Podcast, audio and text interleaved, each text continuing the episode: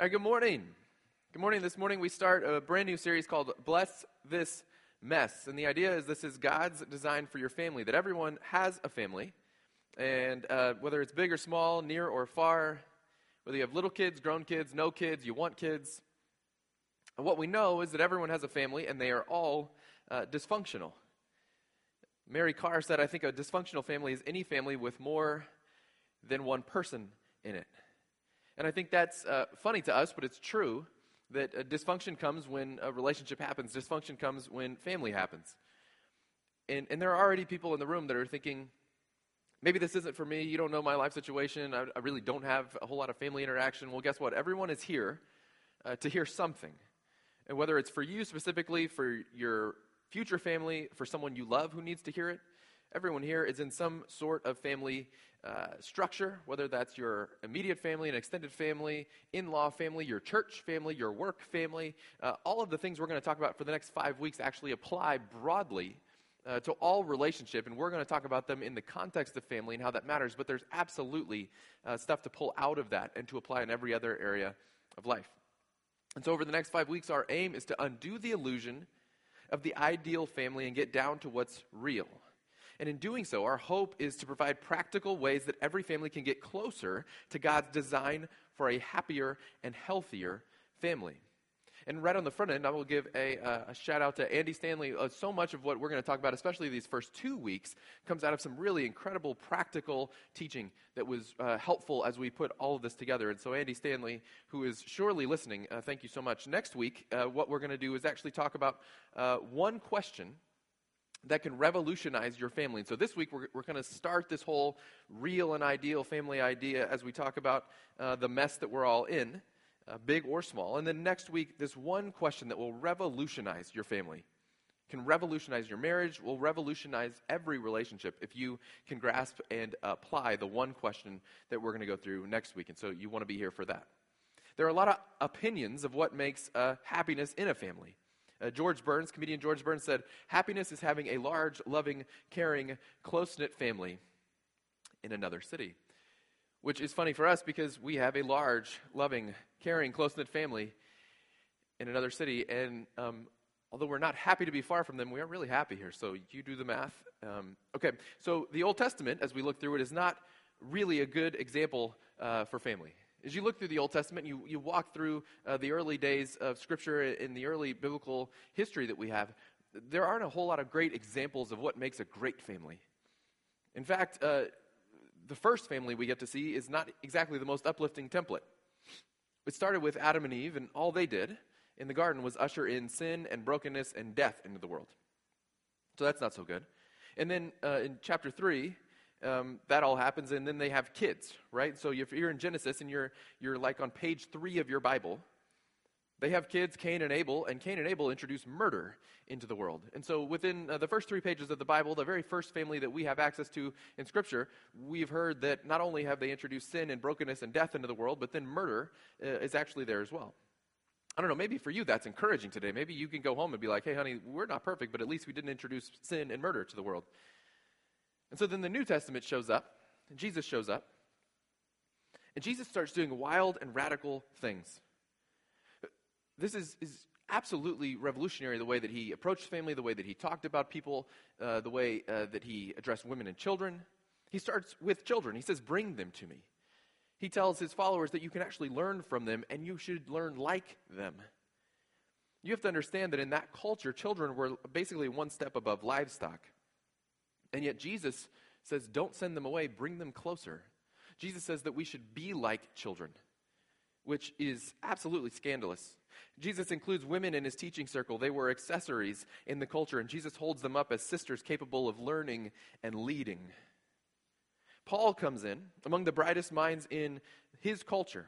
He had incredible training, the equivalent of, of going to Harvard or Yale and getting uh, top honors and graduate degrees he comes into this tough culture, a Greek thinking, Roman behaving culture, uh, not unlike ours, except very little of what was done was done behind closed doors. It was just open in its depravity. And Paul introduces a revolutionary thinking. And to you, it's going to sound old fashioned or mundane because it's sort of become ubiquitous church speak. But it's radical, and it's still in many cultures, rejected. It's so radical that even Christians have, have kind of pushed back against it over the years. Uh, I married a couple recently that said, whatever you do, please don't use this concept, please don't use this scripture in the wedding. And I was like, well, I, I don't have to use it, but it is sort of the basis for a biblical family. Um, and they said, yeah, yeah, but it just, please don't use it. It felt regressive to them in a progressive world. Before we get to what that is, I want us to recognize something together that in the Christian worldview, women and children thrive. Women and children thrive in the Christian worldview. And we have a fractured world as it relates to uh, the Christian worldview. People think it is regressive, people think it is backwards, people think of it as old fashioned.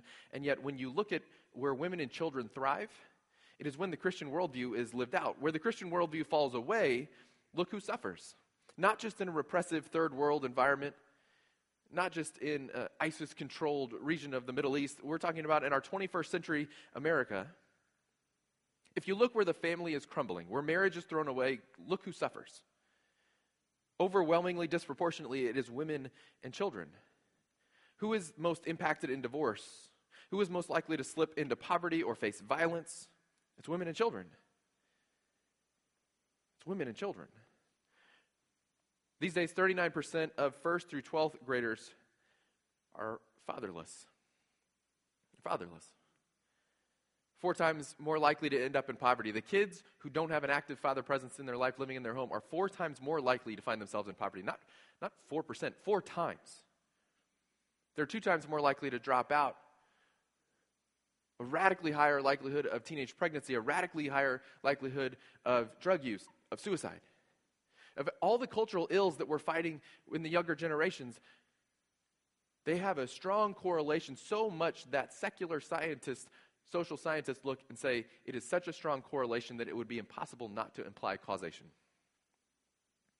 In a home where the Christian worldview is lived out, it serves to protect women, protect children. And for some people, there's pain here. Because you're like, you know, I'm one of those people that grew up in that environment some of that stuff happened to me. Other people are thinking, I grew up in a Christian house, or at least a nominally Christian house. We went to church. It didn't protect me from anything. There was still abuse, there was still neglect. I would say that it isn't the problem of the worldview or the ideal, it's the problem that it wasn't actually lived out in reality. Colossians 3:18. Scripture says, "Wives, submit to your husbands." as is fitting in the Lord. Husbands, love your wives and do not be harsh with them. Children, obey your parents in everything, for this pleases the Lord. Fathers, do not provoke your children, lest they become discouraged. This is this widely scandalized passage. Along with a passage in Ephesians that we'll talk about next week, this is the widely scandalized passage. It has this word submit in there. Paul summarizes this in a way that I think is helpful for us, and we'll put it on the screens. Paul says, it's basically these, these four things is what he's really doing in the New Testament. And so all of family dynamics as it relates in the New Testament is summarized in these four things. The first is husbands, uh, love your wives and be considerate. The second is wives, submit to your husbands. Third is children, obey your parents. And fourth is fathers, don't exasperate your children. These are the ideals that, that Paul lays out half of which, if you'll notice, half of which are radical challenges to men to honor their wives and children. Half of the New Testament challenge in the family is to the men. And we've just said that fatherlessness, absent men, is a major issue in our culture. And Paul says, yeah, it's always been a major issue. Next week, we're going to talk about husbands loving your wife like Christ loves the church. So much so as to give your life. We're going to talk about submission, and we're going to get to this one question that I think will revolutionize your marriage, it will revolutionize your relationships. But, but fathers, husbands, love your wives. Fathers, don't exasperate your kids, don't stir them up to anger. Be an encouragement. It's saying be a, an active, positive force. You use uh, your phone, your GPS, your maps app, or whatever you have to get from one place to another it helps you by giving you directions on, on the right way to go. And so many uh, parents, so many, especially dads these days, so many of us parent in, in sort of the inverse way where we don't actually help our kids know where to go. we, we would be like a GPS just telling us where not to turn. Don't turn right here. Don't turn left there. And like, like that's, that's not how it works. It's upon us to give direction and, and provide a, an idealized destination and then to help guide towards that, to be an active, positive force and an encouragement towards that end. And as, as parents, so often we're so afraid of ruining things, we're so afraid of, of messing things up, or we're just so tired from the daily rigors of life that we're not actually positively encouraging towards a destination. We're just trying to keep the train on the tracks. But those are the four things. Husbands, love your wives and be considerate. Wives, submit to your husbands. Children, obey your parents. Fathers, don't exasperate your children. And some of you in this room are saying right now, you're going, Do you know my kid? Wives are saying, uh, Submit to this guy? Are you sure? Have you seen him in action? Husbands are going, You want me to give my life? You want me to, like, to consider her? What, do you know how she treats me? What you're saying, uh, in so many words, is get real. And I would say exactly. Paul is laying out the ideals. And there's always a gap between the real and the ideal. And so there's a slide that's going to show us what that looks like. Greg Needle pointed this as well. Very well done, Greg. Right? This is there's a gap. There's a gap and there's a journey. Between the real and the ideal, there's a there's a gap. Just because the journey is hard, we don't abandon the ideal, though. Just because the journey is difficult, just because the, the lessons are difficult to employ, just because, man, this is a lot of work, doesn't mean we give up the idea that we want to find that ideal eventually. And so, where we find ourselves is all these little points along the way, all these little X's, we're going to find ourselves. And I don't know where you are in your, in your walk as a family, in your walk as a couple, in your walk as a child or a grandparent. I don't know where you are. But maybe the first one's counseling, Maybe one of them is, is like total estrangement. Maybe one is, hey, I think we're going to make it, and then it drops off the cliff again, and you go, gosh, I didn't see that coming. But we all find ourselves somewhere on this graph in our life.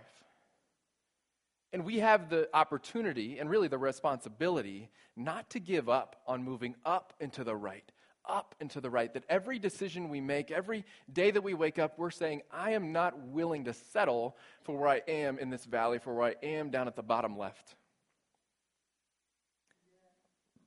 Everywhere Jesus goes, he raises standards and deepens grace. Something we learn is everywhere Jesus goes, he raises standards and deepens grace. And so, what we're going to find is that people come to Christ and they go, Well, tell us how this all works. And Jesus just keeps raising the standard for what it means to be a husband, what it means to be a wife, what it means to be a family, what it means to be a child. And he keeps raising standards. And people, us, we resist that. I can't live out this ideal. Are you kidding me? Do you know me? Do you know my wife? That's what people think. And yet, every time Jesus raises standards, what we're going to see is he raises uh, and deepens grace as well. So, in the, in the story about uh, the woman, well, that's later, in the story about adultery, right? Jesus is speaking to people about adultery, and they say, Well, you know, adultery, what is that? And he goes, I tell you the truth. Anybody who looks at a woman with lust in his heart has committed adultery. Talk about raising the standard. Jesus, what is adultery? Well, any man who's looked at another woman with lust in his heart has committed adultery. And immediately, guilty guilty, guilty, guilty. Immediately, none of us gets out of this trap. The most perfect man in the room can't sneak out of that. Jesus raises the standard. He goes, It isn't about your behavior, it's about your heart. No joke, totally honest. I'm preparing the sermon, and you know how your email in the corner of your screen, when a new email comes in and the little window pops up and says you got a new email, and it just gives you like the preview who it's from in the first line of the email?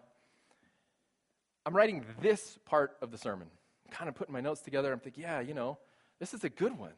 No one who's even looked at a woman lustfully is safe from this one. I'm feeling pretty righteous at the moment.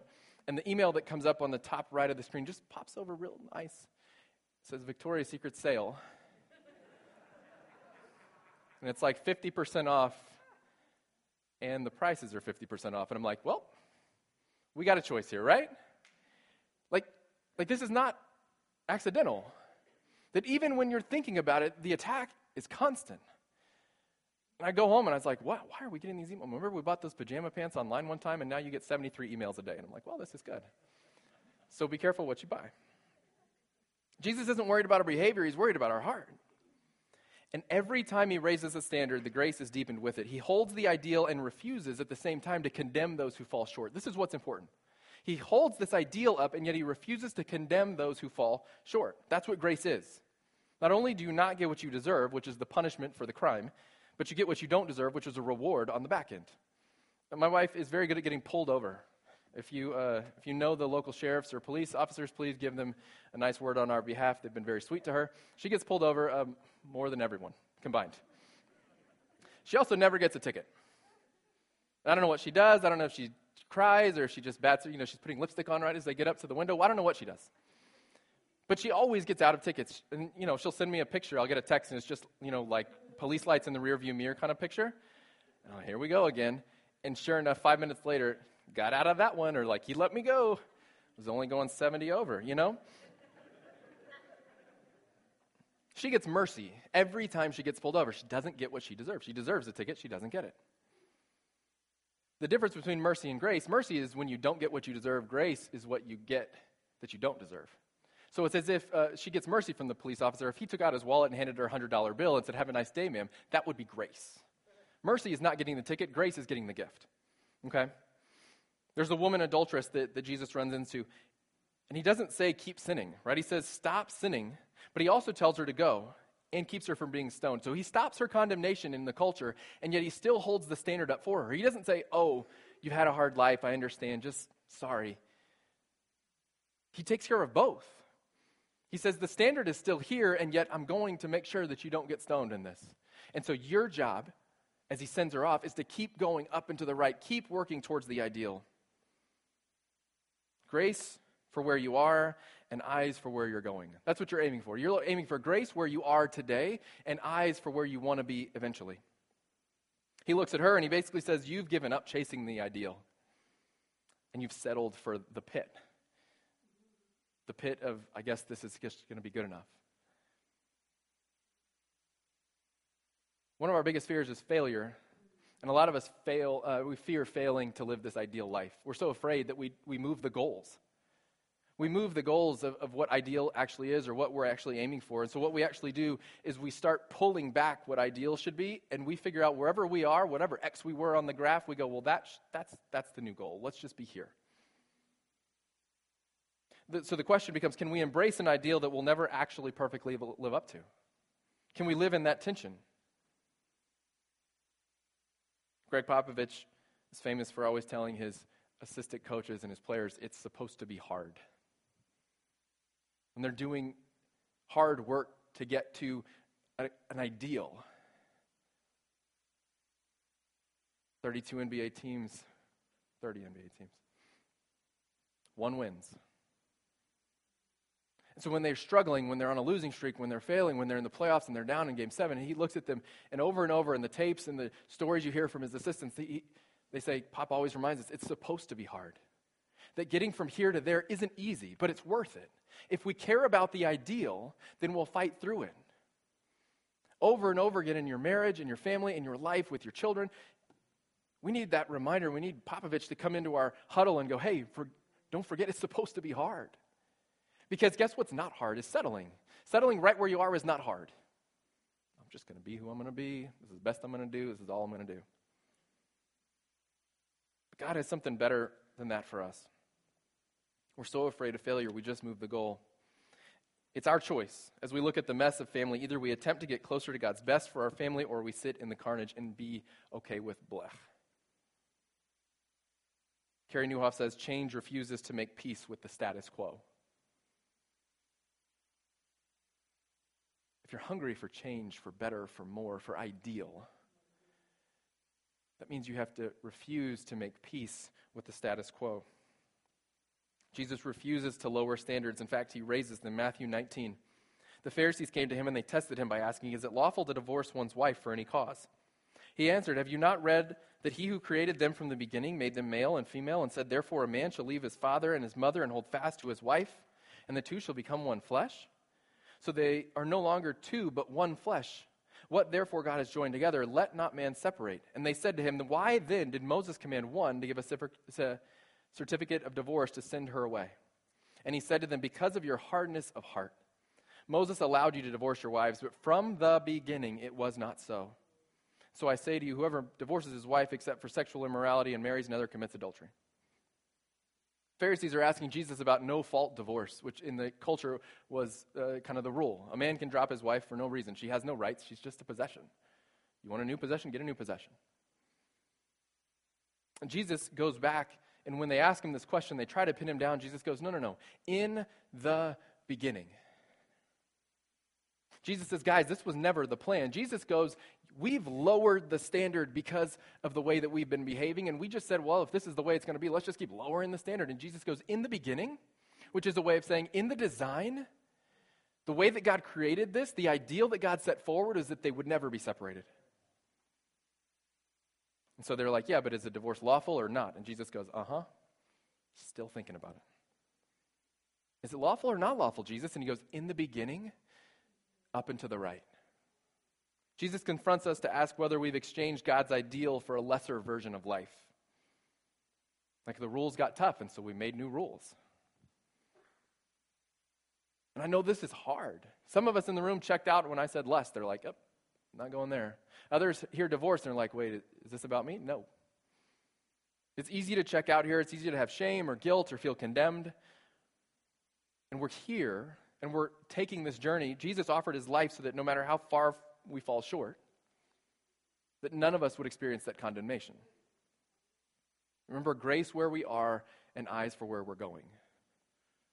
If your marriage is a 1 out of 10 on the 10 scale, 10 being perfect, if your marriage is a 1 right now and you're like, look, man, it is so much work. Like, you don't even know. It's supposed to be hard. This is like a miracle to get us to a two, much less a 10. You're in the right place. Because we're not going to exchange the ideal that God designed us for for the lesser version, the lower standard.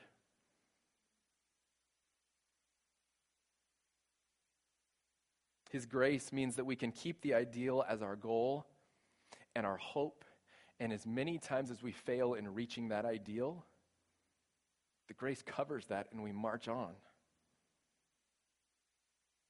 About that option to redefine the standard, culture is creating a new normal every day. Every day there's a new normal culturally in what family looks like, and what marriage looks like, and all of these things. To rest in biblical truth says that's not an option for us. People who suffered broken relationships don't hope for broken relationships for their kids. People in dysfunction don't want that for their children. And yet, so many of us are willing to just drop down the standard and go, well, this is just what we're going to be. And we pray for our kids to live in unbroken relationships. We would love for our children to have ideal marriages. And the reality is, we need to start praying that for ourselves. We need to hold ourselves to the ideal that we hope for in others. Being honest about whether we've exchanged our hopes for our family for something culture deems attainable or at least acceptable. So then, refusing to change the truth, desiring no matter where reality is for you in your family relationships today, we resolve to live one step closer to ideal. This is what Easter was about last week. You fall short, Jesus takes the cross. Punishment is on him. Your death is gone. Mercy. You don't get what you deserved. He rose from the dead, and we live in that life, life, life without death. The reward that we didn't earn is called grace. And so we can live without fear of failing, where aiming for God's design isn't something we avoid because of our fear of falling short. He's already got it covered. And so, the challenge for five weeks for us, that I hope five weeks turns into the rest of our lives, the challenge is that we would live fearlessly and love relentlessly, that we would embrace the tension of the in between. We would embrace the tension of the in between. Because so many of us look at ideal and go, ugh, come on. You're not going to hold me to that, are you? And the tension that we're to live with is absolutely Jesus is going to hold you to that because He wants it for you. You were designed for it. It is the good life. And every inch you move up the graph, every step you take up the mountain, you're that much closer to the peak. None of us are ideal yet, but all of us can commit to moving closer to that every day. Life in God's grace is the joyous journey from real to ideal.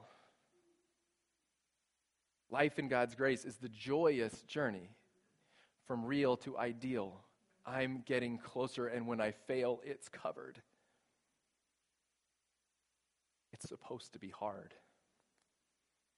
He has transformed our eternities and our lives from broken to whole, from death to life. We can be people who aim for transformation in our families as well. For every family. No matter how broken it is or how long it's been that way, to find God's beauty and life restored. Carey Nieuwhof again says transformation happens when what's new becomes so embedded in your culture, or I would say in your family, that it's now normal. Do you want transformation in your life or your family's life, in your marriage life, in your relationship with your kids, with your grandparents, with your office staff, with your church family? Do you want transformation? Transformation happens when what's new, ideal, becomes so embedded in your family, in your culture, in your home, in your relationships, in your life, that it now becomes normal. That's how you go from one X to the next X. Is the new normal, is the new normal, and we try again and we aim for transformation again, and we grab a new normal and we go, gosh, this is better. I can't ever imagine going back there. This is the journey that we're going to be on from real to ideal. Are you willing to join that with me? Let's pray.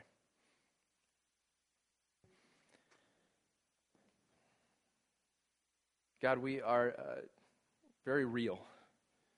We would confess to you that uh, none of us fit the bill, none of us have uh, perfected life or relationship.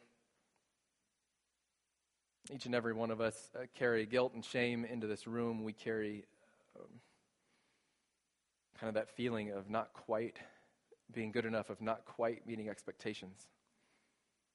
Father, I pray that your grace would be real to us in those moments when we uh, find ourselves down. That we would remember that, that you've covered it, that you've covered us. Father, remind us that your expectation is not for perfection, but you're not going to let us strive for less. Remind us that as uh, you raise standards in our lives, that you challenge us to be better in the way that we treat our spouse, our parents, our children. Father, as you raise standards, that through Christ you have deepened grace, that we cannot exhaust it. God, I pray for this community that we would be uh, kind of the forefront of revolutionary transformation in lives and in families, that it would just ripple outward from here. God, for every marriage in this room that isn't what uh, it's desired to be,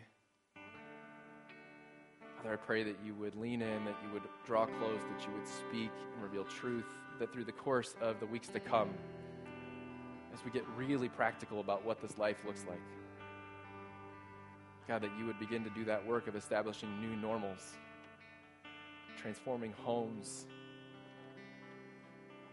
watching children grow up in a whole new way, watching uh, families prosper, ultimately, watching your gospel be lived out in lives on display for others. Father, thank you for today and for the grace you've given us to be here to chase you and to chase your ideal for our life. God, we love you. We thank you for Jesus, and we pray in his name. Amen the course of the next three songs, we're going to continue to worship, and while we do that, we take communion as a family.